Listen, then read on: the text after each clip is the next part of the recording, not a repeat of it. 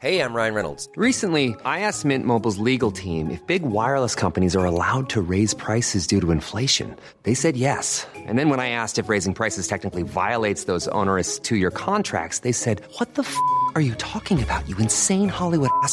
So to recap, we're cutting the price of Mint Unlimited from $30 a month to just $15 a month. Give it a try at mintmobile.com slash switch. $45 upfront for three months plus taxes and fees. Promo rate for new customers for limited time. Unlimited more than 40 gigabytes per month. Slows. Full terms at mintmobile.com. Everyone knows therapy is great for solving problems, but getting therapy has its own problems too, like finding the right therapist, fitting into their schedule, and of course, the cost. Well, BetterHelp can solve those problems. It's totally online and built around your schedule. It's surprisingly affordable too. Connect with a credentialed therapist by phone, video, or online chat, all from the comfort of your home. Visit betterhelp.com to learn more and save 10% on your first month. That's BetterHelp, H E L P.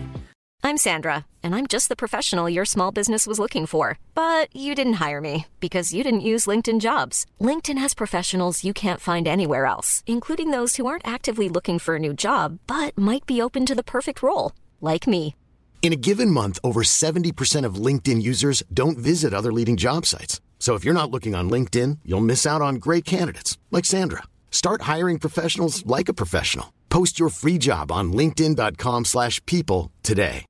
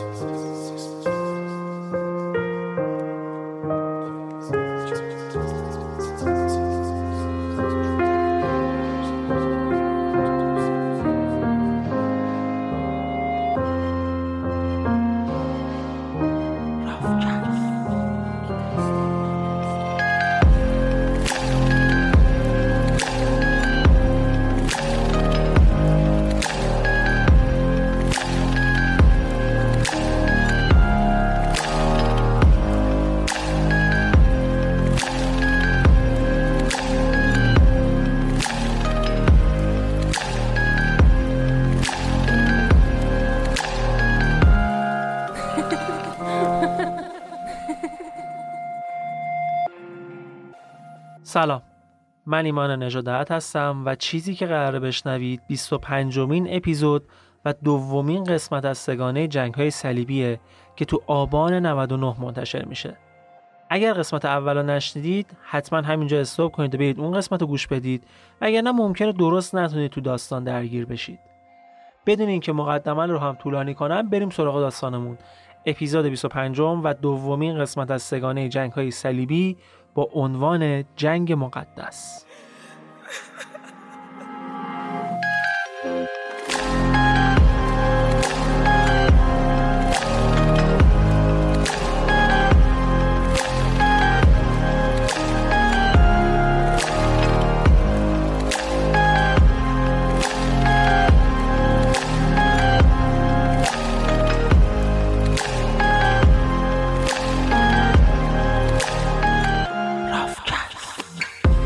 اسپانسر این قسمت از رافکست اپلیکیشنی هستش به اسم سی تو اپیزود قبلی در مورد اینکه کار این اپلیکیشن چیه براتون گفتم.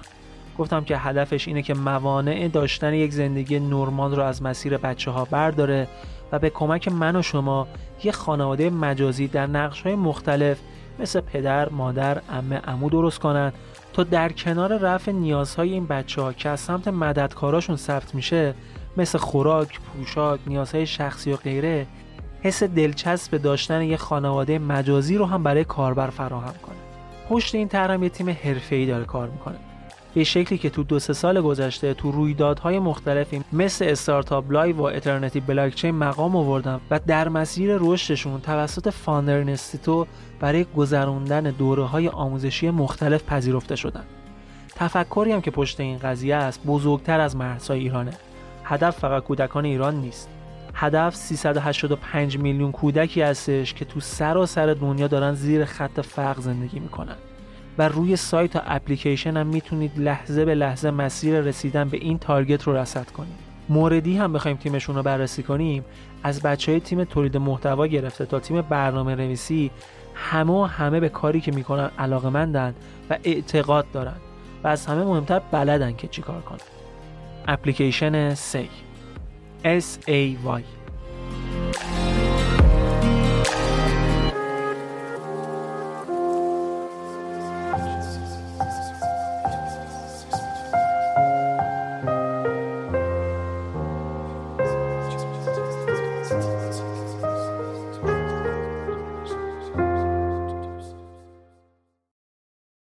تو قسمت اول شرایط سیاسی و اجتماعی اروپای غربی رو تو قرون وسطا یعنی قرنهای 9 و 10 بررسی کردیم و از نظام سیاسی فئودالی حاکم بر امپراتوری مقدس روم گفتیم.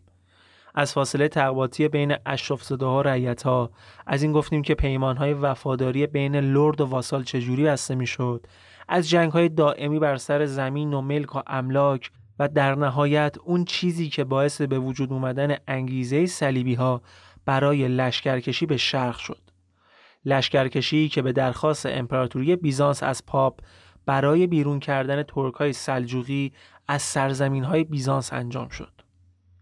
تا اینجا گفتیم که بعد از سخنرانی پاپ در فرانسه موج عظیمی از مردم از طبقه های مختلف برای جنگ اعلام آمادگی کردند که البته بیشترشون هم مردم عادی و رعیت ها بودند که حتی یک بار هم سلاح دستشون نگرفته بودند. بینشون هم تا دلتون بخواد زن و نوجوانای کم سن و سال بود. اولین جنگ صلیبی رو مساکین و بارونها شروع کردن. حالا بهتون میگم اینا کیا بودن. رهبر مساکین راهبی بود که بهش می‌گفتن پیر منزوی. این آدمایی بود که لباس کهنه میپوشید. بی خیال مان و ملال دنیا بود با وجود مقامی هم که داشت با اولاغ رفت و آمد می‌کرد. خلاصه تو فقر خودخواسته بود. ولی به جاش خوب حرف می‌زد. قشنگ می‌دونست چجوری شنونده رو باید مبهوت خودش کنه. وقتی با یکی صحبت می‌کرد حرفاش یه جوری ملکه ذهن طرف می‌شد که انگار مدت هاست داره این چیزا رو دوره می‌کنه. بین مردم هم خیلی ارج و قرب داشت. یه جورایی رهبر معنوی و مقدس خودشون میدونستنش. حالا همچین شخصی با همچین نفوذی دنبال جمع کردن یک ارتش بزرگ برای جنگ بود. شایعه هم در موردش کم نبود. مثلا می‌گفتن که یه شب مسیح اومده به خوابش و یه نامه ای رو داده بهش که اونم ببره بده به پاپ. یعنی مسیح انقدر به این شخص علاقه داشته که خودش نامه رو مستقیم پاپ نداده. پیر منزوی رو مأمور این کار کرده. این حرفا توی جامعه ای که همه خرافه پرست بودن باعث شده و پیر منزوی تبدیل به رهبر عظیم و شعن جنگ صلیبی اول بشه. جناب منزوی با اولاغش تقریبا تمام فرانسه و آلمان رو سفر کرد و هر جا که می‌رفت در مورد جنگ با کفار حرف می‌زد. مردم حسابی برای جنگ تهیج می‌کرد. براشون از وظیفه‌ای که در قبال خدا مسیح دارن می‌گفت و از ظلمی که داره در حق مسیحیت توسط مسلمان ها اتفاق میفته حرف می‌زد. دست آخرم با همین شیرین زبونیاش تونست چهل هزار نفر آدم بسیج کنه تا باهاش برن اون سر دنیا برای جنگ. بقیه راهبان و کشیش ها وقتی موفقیت پیر منزوی رو دیدن راه اونو پیش گرفتن. تو فرانسه یه راهبی بود به اسم گوتیه که بهش گوتیه بی پول هم می‌گفتن. تقریبا تونست مثل پیر منزوی عمل کنه. حدود سی هزار نفر بسیج کرد. و در مجموع تو اولین گروه این دو نفر تونستن هفتاد هزار نفر رو راهی قسطنطنیه پایتخت امپراتوری بیزانس کنن. اما درصد خیلی کمی از این هفتاد هزار نفر شوالیه و نجیب زاده بودند. بقیهشون رعیت و دهقان و یه عده خیلی زیادی هم مجرم بودند که برای بخشیده شدن مجازاتشون قبول کرده بودن راهی جنگ بشن. به خاطر همین لشکرشون بیشتر شبیه لشکر اوباش بود تا جنگجوهای واقعی. هرچی که زمان بیشتر میگذشت اتش این آدما هم برای جنگ بیشتر می‌شد مسیرشون تا شرق هم یه مسیر خیلی طولانی بود که به این زودی ها نمی رسیدن. واسه همین این اتش رو اومدن با کشتن دشمنان مسیح در اروپا برطرف کنن و حاضر آماده ترین دشمن براشون کیا بودن؟ یهودیا. تو مسیرشون به هر شهر و روستایی که می رسیدن یهودیا رو به جرم انکار مسیح و مخالفت با کلیسا به بدترین شکل ممکن می کشتن.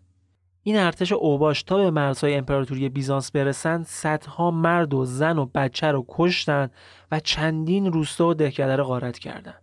وارد امپراتوری بیزانس هم که شدن شروع کردن به قارت دامها و اشیای با ارزش روستایی ها و تجاوز به زنها و دخترایی که تنها گیر می آوردنشون. یه بارم به یه روستایی رسیدن که اشتباهی فکر می‌کردن دست سلجوقاست. احتمالا می‌تونید حدس بزنید چه اتفاقی افتاد.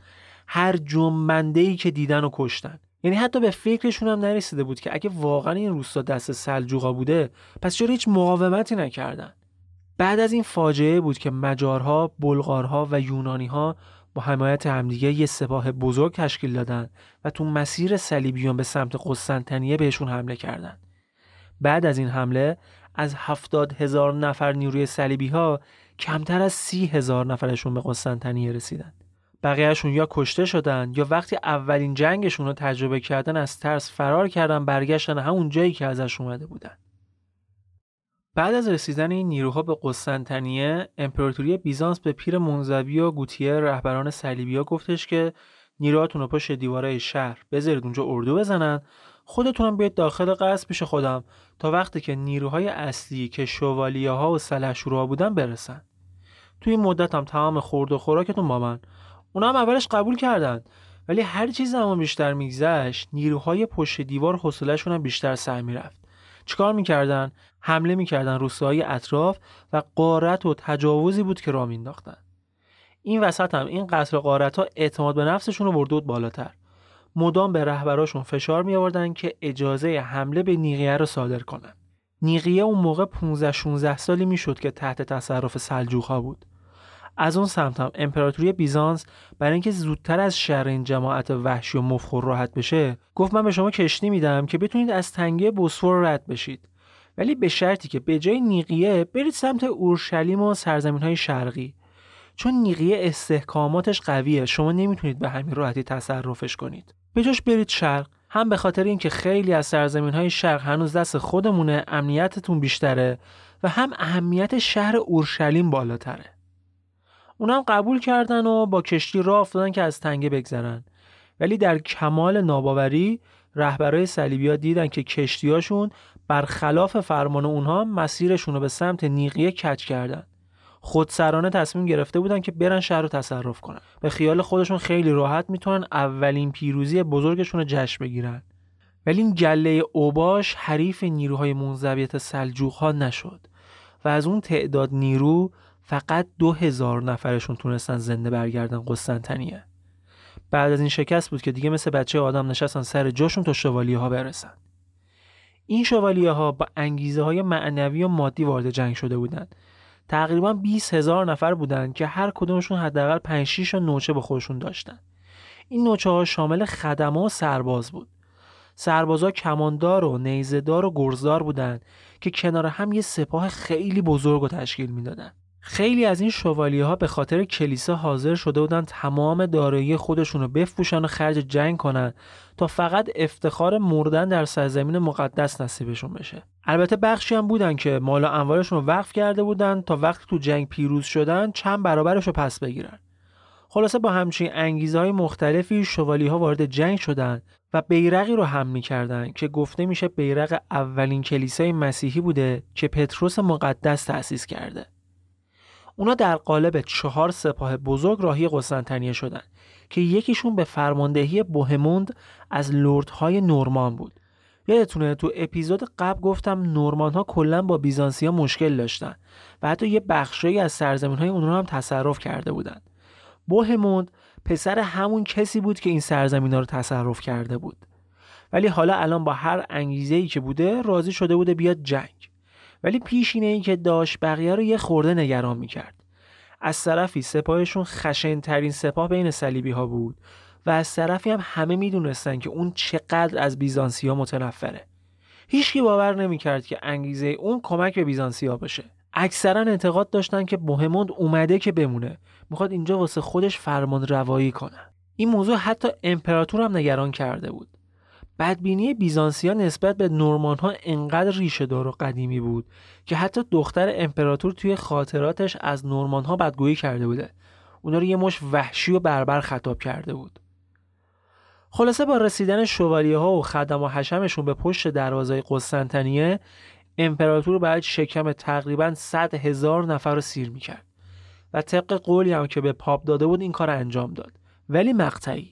بعد از چند هفته امپراتور اعلام کرد تا وقتی که تمام شوالیه ها سوگند فئودالی نخوردن و تضمین ندادن که سرزمین هایی رو که تصرف کنن به امپراتوری برگردونن دیگه از پشتیبانی یا تدارکات خبری نیست. همه به جز یک نفر پیمان وفاداری بستن. اون یه نفرم میگفتش که ما قبلا با کلیسا پیمان فئودالی بستیم. الان این کار ما یه جورایی خیانت به کلیسا به حساب میاد. ولی خلاصه بقیهشون همه پیمان بستن حتی بوهموند امپراتور هم نامردی نکرد. برای جبران این کار چندین درشک پر از طلا و نقره به واسالهای جدیدش پیشکش کرد. امپراتور بیزانسی برای این پیمان وفاداری بهای خیلی سنگینی داد و فقط پیروزی تو جنگ و پس گرفتن سرزمین هاش بود که می‌تونست این هزینه رو جبران کنه. بعد از این پیمان یونانی ها و صلیبیون دست اتحاد دادن و راهی شدن سمت کجا؟ دوباره نیقیه. حمله قبلی براشون خیلی گرون تمام شده بود. سلجوقا تونسته بودن قشنگ تارامارشون کنن. ولی این سری جای رعیت و خلافکار شوالیه و سرباز بیزانسی بود که رفته بود برای جنگ که خیلی هاشون هم یونانی ها بودن. نقشه و زمان بندیشون هم این بار خیلی خیلی دقیق تر بود. درست زمانی که سرجوق ها بیشتر نیروشون رو فرستاده بودن ارمنستان صلیبی ها شهر رو محاصره کردن. رهبران سلجوق که سری قبل تونسته بودن خیلی راحت حمله رو دفع کنن این محاصره رو خیلی جدی نگرفتن و همین براشون گرون تموم شد این صلیبی ها با زره های مخصوص، نیزدارا و کماندارای ماهر و شمشیر زنان قهار با سباه قبلی خیلی فرق داشتن. اومده بودن که بکوبن و برن. بعد از دو ماه محاصره و زد و خورد و درگیری سلجوقا توانایی مقابله با صلیبی ها رو از دست دادن و شهر خالی کردند. ولی این جنگ صلیبی ها رو شگفت زده کرد. از چی؟ از قدرت نبرد و جنگاوری سلجوقا. طوری که یه جا از قول که از فرماندهاشون اومده که اگر ترکان مسیحی بودن دیگه هیچ نیروی روی زمین توان مقابله با آین مسیحیت را نداشت و تمام دنیا زیر بیرق مسیح در می اومد. این پیروزی باعث شد پاپ هم به خواستش برسه. تونسته بود تمام دنیای مسیحیت رو یک پارچه علیه جهان اسلام وارد جنگ کنه. بعد از فتح شهر صلیبی ها به عهدشون نسبت به امپراتور هم عمل کردند.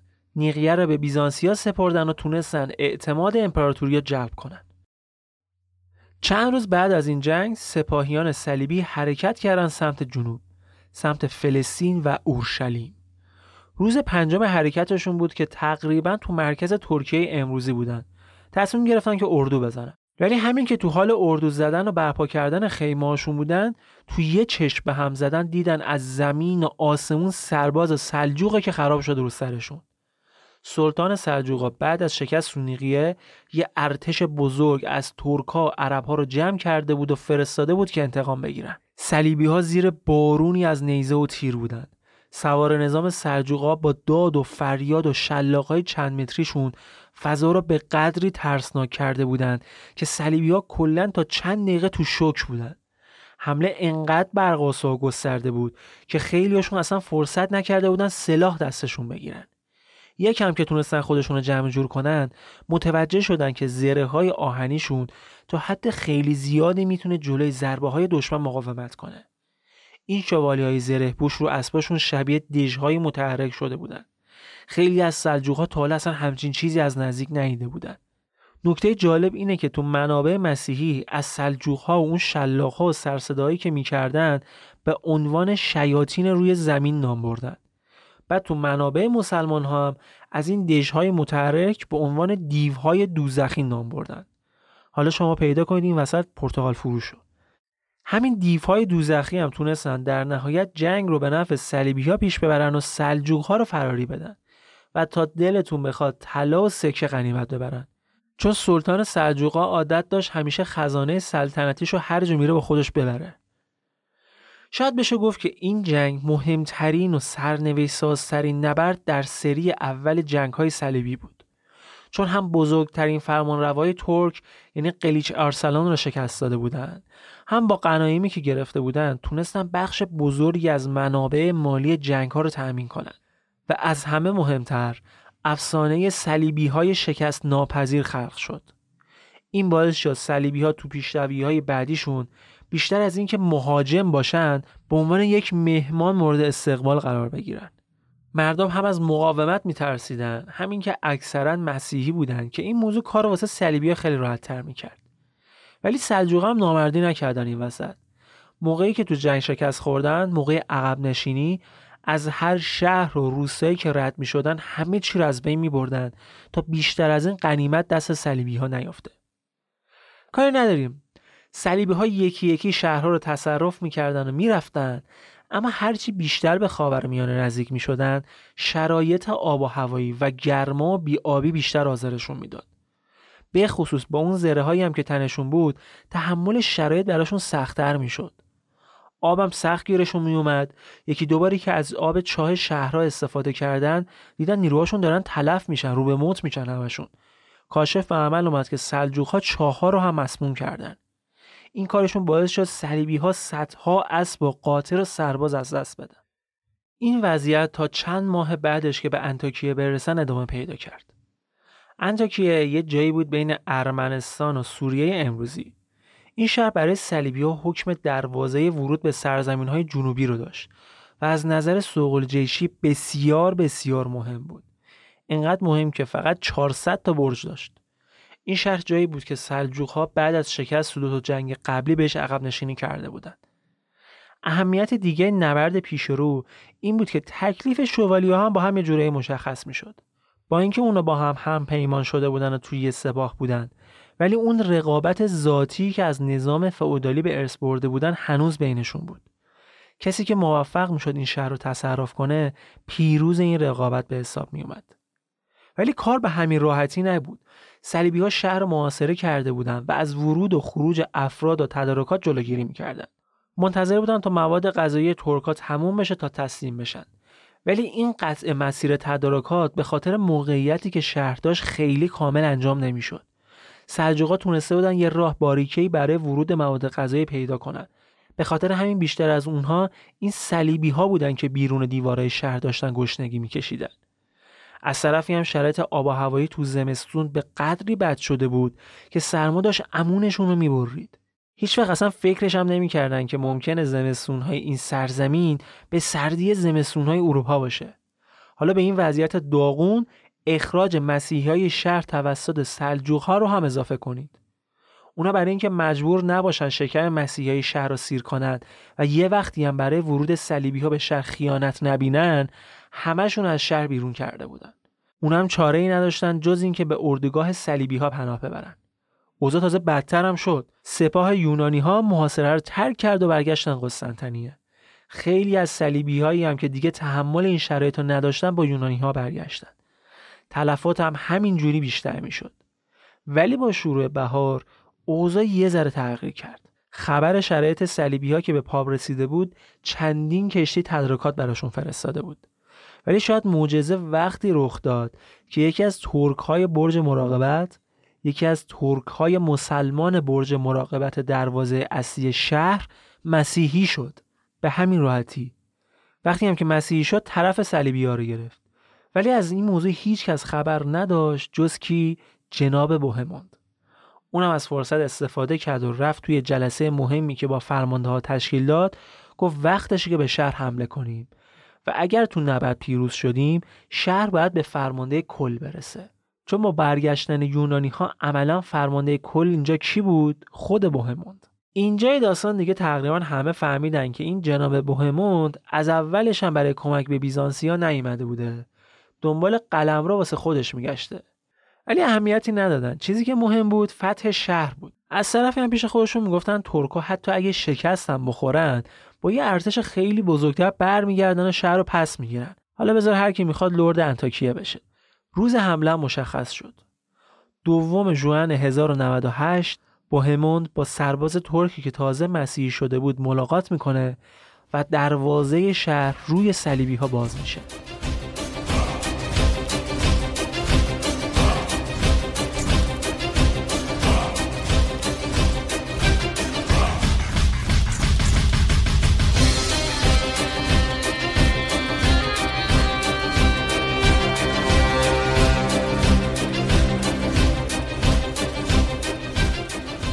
صلیبی ها مثل سیل میریزن تو شهر. سلجوقا هم که اصلا نفهمیده بودن چی شده تا به خودشون میان قتل ها میشن و حاکم شهر هم فرار می‌کنه. هرچند فرداش چند تا هیزم شکن ارمنی سرش برای صلیبی ها میارن. صلیبی ها با این پیروزی اقتدار و قدرتشون رو به رخ مسلمان ها کشیدن. چندین ماه گشنگی و سرما و مریضی رو تحمل کردند ولی آخرش به اون چیزی که می‌خواستن رسیدن. شب پیروزی را با خیال راحت و انتاکیه صبح کردن فارغ از فکر جنگ و خونریزی یا کشتار و حتی فارغ از اینکه صبح که چشاشون رو باز می‌کنن قراره با لشکری عظیم از سلجوقها درست پشت دروازه شهر روبرو بشن. فقط یک شب فقط یک شب کافی بود تا جای محاصره کننده و محاصره شده عوض بشه.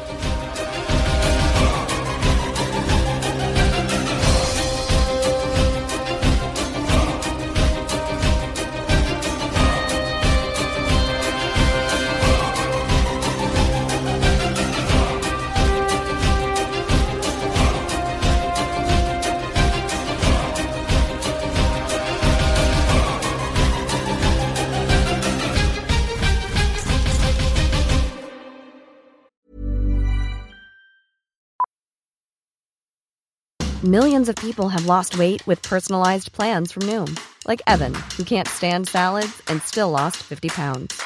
Salads, generally, for most people, are the easy button, right? For me, that wasn't an option.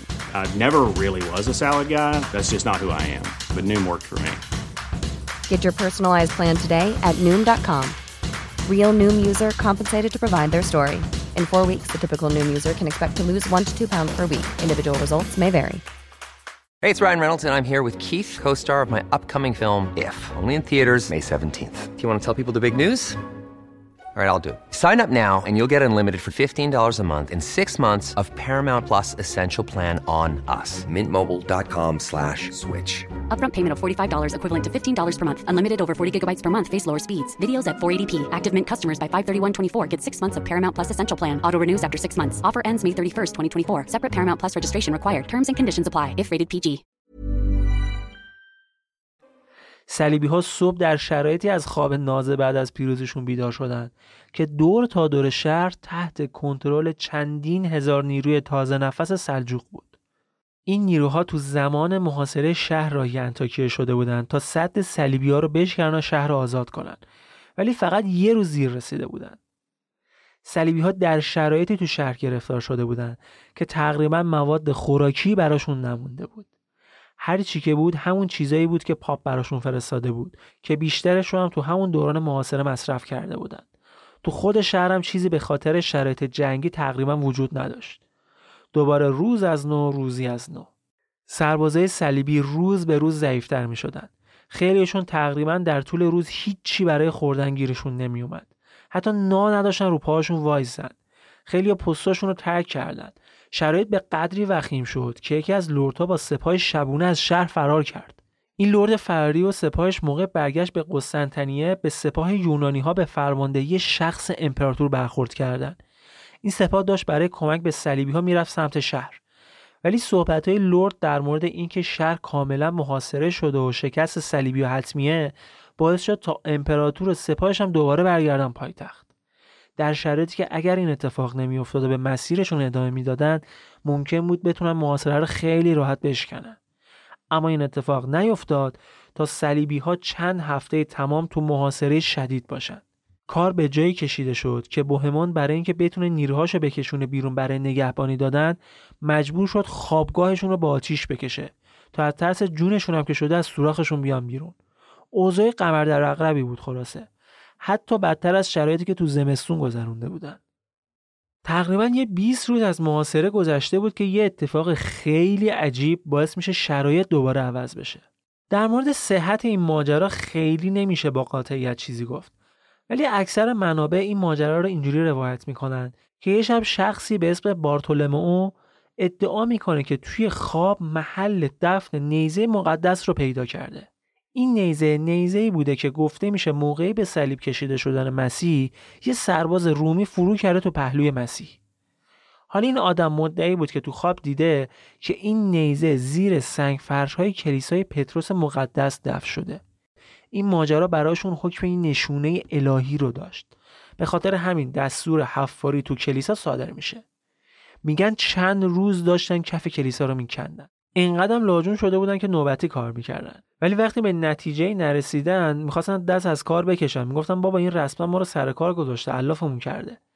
ولی بارتولمئو التماسشون می‌کنه که به کندن ادامه بدن. انقدر زجه می‌زنه که آخر قبول می‌کنن یکم دیگه بکنن تا بالاخره به نیزه مقدس می‌رسن. صلیبیو وقتی این نیزه رو می‌بینن انگار همین الان دوباره از مادر متولد شدن. دیگه اصلا یادشون رفت که انگار نه انگار همین الان چندین هزار نفر از نیروهای دشمن پشت دروازه های شهرن فرماندهای ارتش هم از همین فرصت استفاده کردند و با اینکه هیچ کدومشون از اصالت نیزه مطمئن نبودن تصمیم گرفتن تا وقتی که همه کیفشون کوکه دستور حمله مستقیم به سلجوقها رو صادر کنند. 25 روز بعد از محاصره دروازه های شهر باز شد و سپاه صلیبی ها از دروازه بیرون اومد.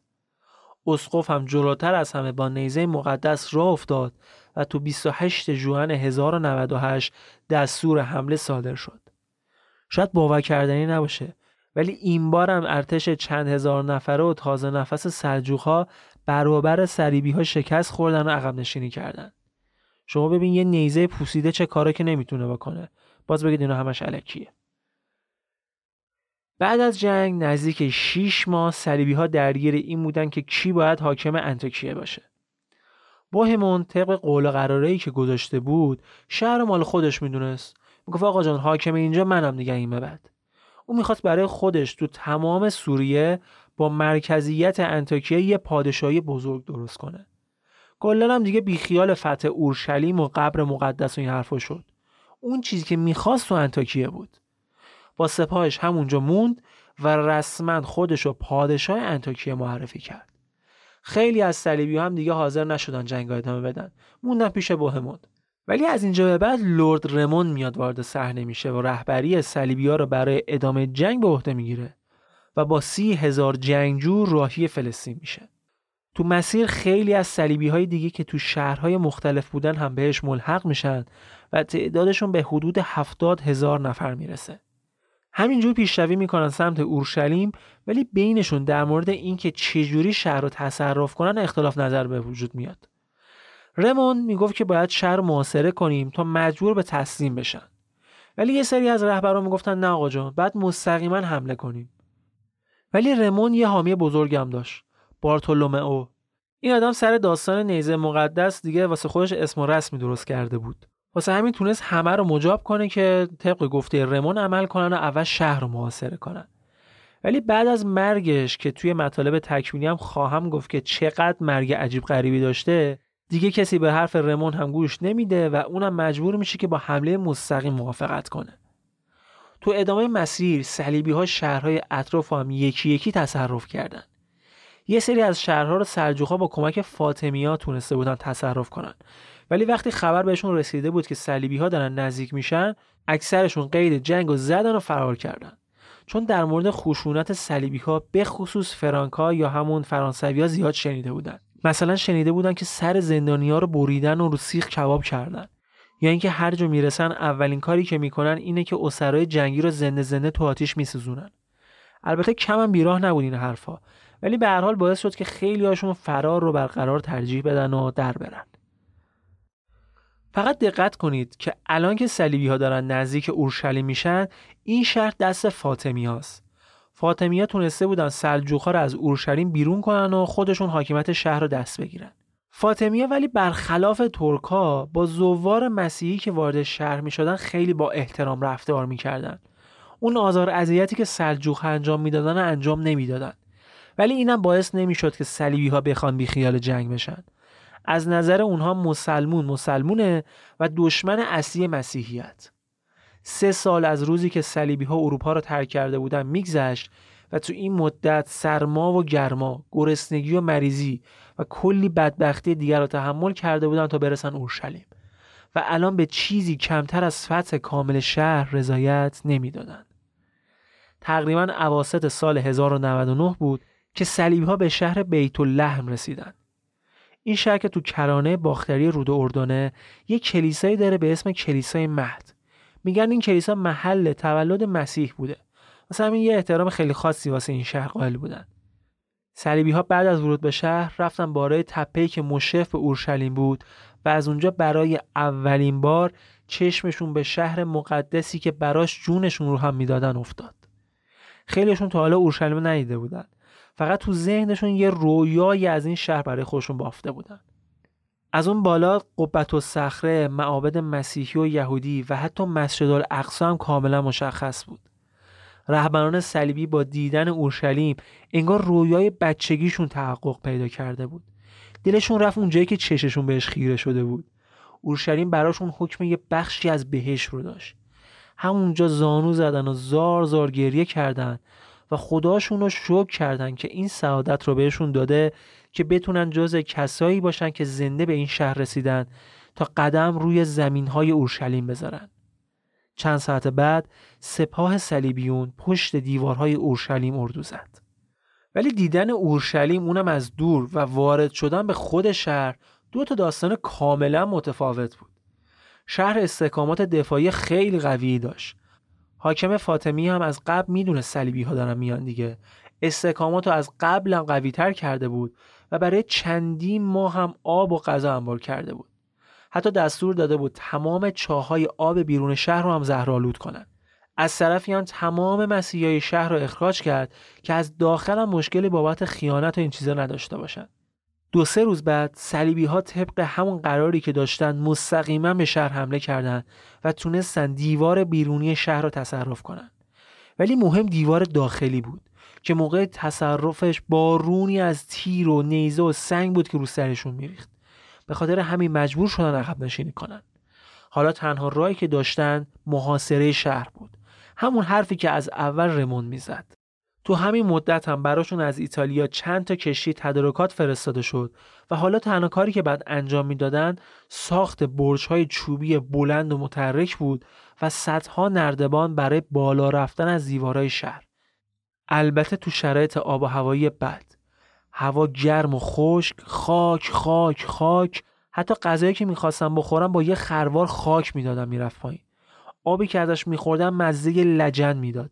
ولی چاره ای نداشتن. تا همینجا هم کلی از نیروهاشون رو به خاطر بیابی از دست داده بودن. مجبور بودن دیگه به همین چیزی که دارن بسازن. صلیبی ها الان دوباره دقیقا همون شرایطی رو داشتن که تو انتاکیه باش درگیر بودن. روحی داغون بدون آب هوای گرم داغی هوا زراعشون رو مثل تنور داغ می‌کرد. دقیقا مثل داستان نیزه مقدس اینجا فقط یه معجزه می‌تونست اوضاعشون رو یکم رو براه کنه.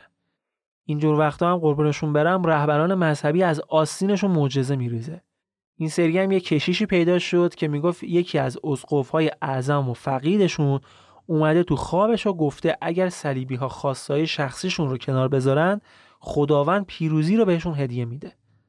اینجا آدم بی اختیار یاد اون دیالوگ معروف فیلم نجات سرباز رایان میفته کاری نداریم. کشیش بهشون گفت که این اسقف گفته که اونا بعد یه روز روزه بگیرن و پا برهنه تا دیوار اورشلیم برن.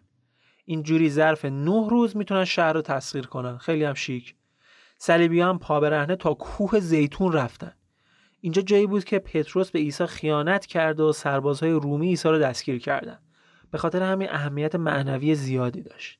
پیر منزوی رو یادتونه؟ پیرمرد راهبی که کلی نیرو جمع کرد و تو اولین جنگشون تو نیقی هم شکست خورد. الان با صلیبیا بود. البته یه بار موقع محاصره انتوکیه می‌خواست یواشکی فرار کنه که نتونسته بود. حالا الان هم این عزیز دل تو کوه زیتون داشت صلیبی ها رو موازه می‌کرد. بعد از این موعظه هم بود که صلیبی ها انگار دوباره شارژ روحی شدن. ساخت برج رو تموم کردن ساخت نردمون ها رو تموم کردن. حتی برجا هم کشیدن سمت دیوارها. کشیدن این برج تا دم دیوارا نزدیک به هزار نفر سرباز نیاز داشت. ولی با هر جون کندنی بود این کار انجام دادن. حتی تونستن خندق دور دیوار داخلی رو هم پر کنن که بتونن برج رو اونجا بذارن کلی هم تلفات دادن ولی آخر کارشون رو انجام دادن و شب حمله هم رسید شب حمله هر دو طرف قشنگ وحشت زده بودن مسلمان‌ها به خاطر از دست دادن دیوار بیرونی و پر شدن خندق ترسیده بودند. صلیبی هم همش ترس اینو داشتن که موقع حمله برج‌های متحرکشون با آتیش کشیده بشه. خلاصه سربازای دو طرف بدون اینکه پلک بزنن چشمی حواسشون به طرف مقابل بود. 15 جولای حمله شروع شد. برج‌ها تا دیوارهای داخلی برده شدند و حدود 400 سرباز صلیبی از تو برج‌ها ریختن رو دیوار ولی فاطمی خیلی سریع تونستن این حمله رو دفع کنن بعد از حمله اول تیرهای آتشینی بود که روی برج ها میریخت ترکیب حرارت خورشید و دمای آتیش و زره های آهنی صلیبی ها رو وارد یه جهنم حسابی کرده بود. یه سری حتی می‌خواستن برج ها رو خالی کنن ولی اجازه این کار بهشون داده نشد. آخر مجبور شدن زره هاشون رو در بیارن و بدون زره بجنگن. فاطمیه برای اینکه بتونن جلوی ورود نیروهای دشمن روی دیوار شهر رو بگیرن یه سری تختای چوبی رو روی کنگرهای دیوار بسته بودن. ولی همون تخته شد بلای جونشون. صلیبی ها تناب تخته ها رو بریدن و باهاش یه پل بین برج متحرک و دیوارشون درست کردن. تونستن از همین پل هم استفاده کنن و وارد دیوار بشن و در نهایت کنترل دیوار داخلی رو هم دست بگیرن. کنترل دیوار که دستشون افتاد عملا دیگه کنترل دروازه شهر هم دستشون بود. بعد از ظهر همون روز دروازه شهر اورشلیم روی صلیبی ها باز شد. شوالی ها مثل مور و مرخ ریختن تو شهر. مسلمون ها که دیگه کلا کنترل شهر را از دست داده بودن به سمت معبد قدیمی جایی که قبت و صخره مسجد الاقصا بود عقب نشینی کردن. یکی از فرمانده های صلیبی هم از فرصت استفاده کرده به مسلمان یه پیشنهادی داد. بهشون گفت در قبال یک قرامت خیلی سنگین حاضر از جونشون بگذره. مسلمان هم قبول کردند و بیرق اون فرمانده صلیبی هم روی مسجد نصب شد تا کسی با سربازای داخل مسجد کاری نداشته باشه. ولی جنونی که به صلیبی ها موقع فتح شهر دست داد بیرق و اماننامه و قرامت سنگین نمیشناخت. تو کمتر از چند ساعت تمام فاطمی هایی که تو مسجد الاقصا بودن قتل عام شدن.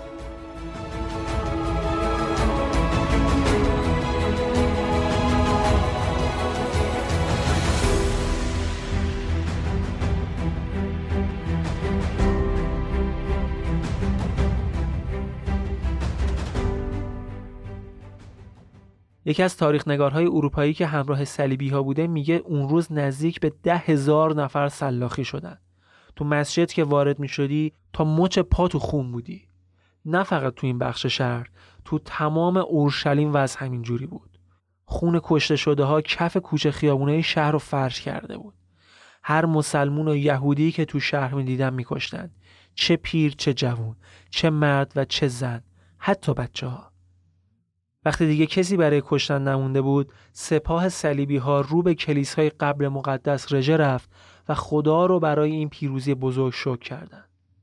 خدا رو برای این پیروزی بزرگ شکر کردند و به این ترتیب اولین جنگ صلیبی در 15 جولای 1099 بعد از هزاران کشته به پایان رسید. بعد از جنگ شهرهای اطراف اورشلیم هم که مونده بود دست صلیبی افتاد و تونستن ترابروس رو هم فتح کنن.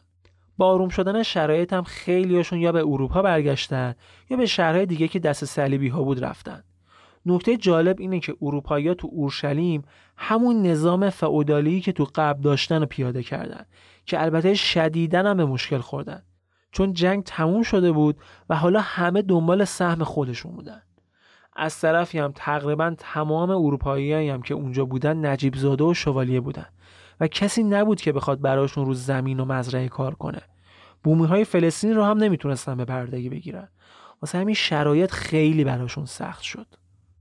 تاریخ نویس فرانسوی میگه دون پایه ترین شه سواران و شوالیه های صلیبی تو اورشلیم برای خودشون یه زندگی شاهانه ساخته بودن. غذا و شرابی که ازش میخوردن رو تو تمام اروپا نمی‌شد پیدا کرد. ادویه هایی که رو غذاشون می‌زدن رو تا حالا نچشیده بودن. به همه اینها دختران عرب رو هم اضافه کنید که با شالهای پولک دوزی شده با ساز نوازنده ها میرقصیدن و خلوت شبهاشون رو پر می‌کردن. خلاصه با این شرایط هیچ دلیلی برای ترک اورشلیم از سمت شوالیه و شهسوارا وجود نداشت. از تمام اینا که بگذریم دستاورد این جنگ فقط یک چیز بود. تغییر حکومت اورشلیم. از اسلام به مسیحیت. شهری ساخته شده از سنگ و چوب و آجر که برای حاکمیتش هر طرف دعوا هزاران انسان را سلاخی کرد سر برید تا ثابت کنه خدا با اوناست و اونان که قوم برگزیده هستند و این داستان بیشتر از هزار ساله که ادامه داره. مثل چیزی که الان داریم تو کف خیابونه اروپا می‌بینیم و اتفاقاتی که داره توی عراق و افغانستان و جاهای دیگه میگذره.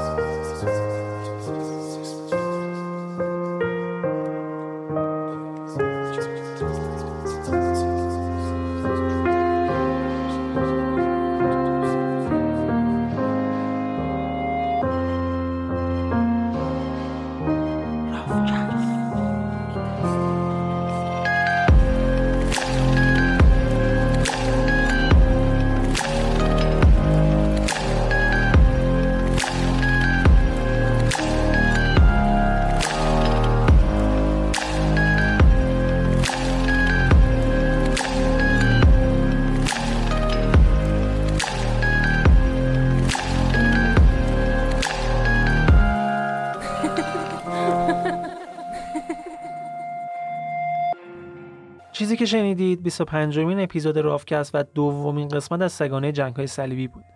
اگر تا اینجای کار از شنیدن این سریال لذت بردید یه خواهش کوچیکم ازتون دارم. این سریال رو به هر کسی که فکر می‌کنید ممکن از شنیدش لذت ببره معرفی کنید. همین. یادتون نره که مطالب تکمیلی رو می‌تونید توی سایت و اینستاگرام و شبکه های اجتماعی دیگه پادکست دنبال کنید که لینکشون هم توی توضیحات پادکست هستش. رافکست رو می‌تونید از تمام اپلیکیشن های پادکست بشنوید. مثل Castbox مثل Google Podcast مثل Apple Podcast و و و و.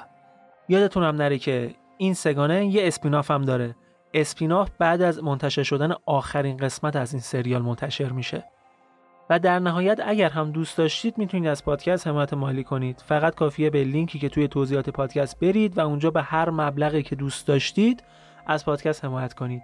ولی می‌دونم شرایط اقتصادی خرابه و هیچ انتظاری از هیچ کس نیست.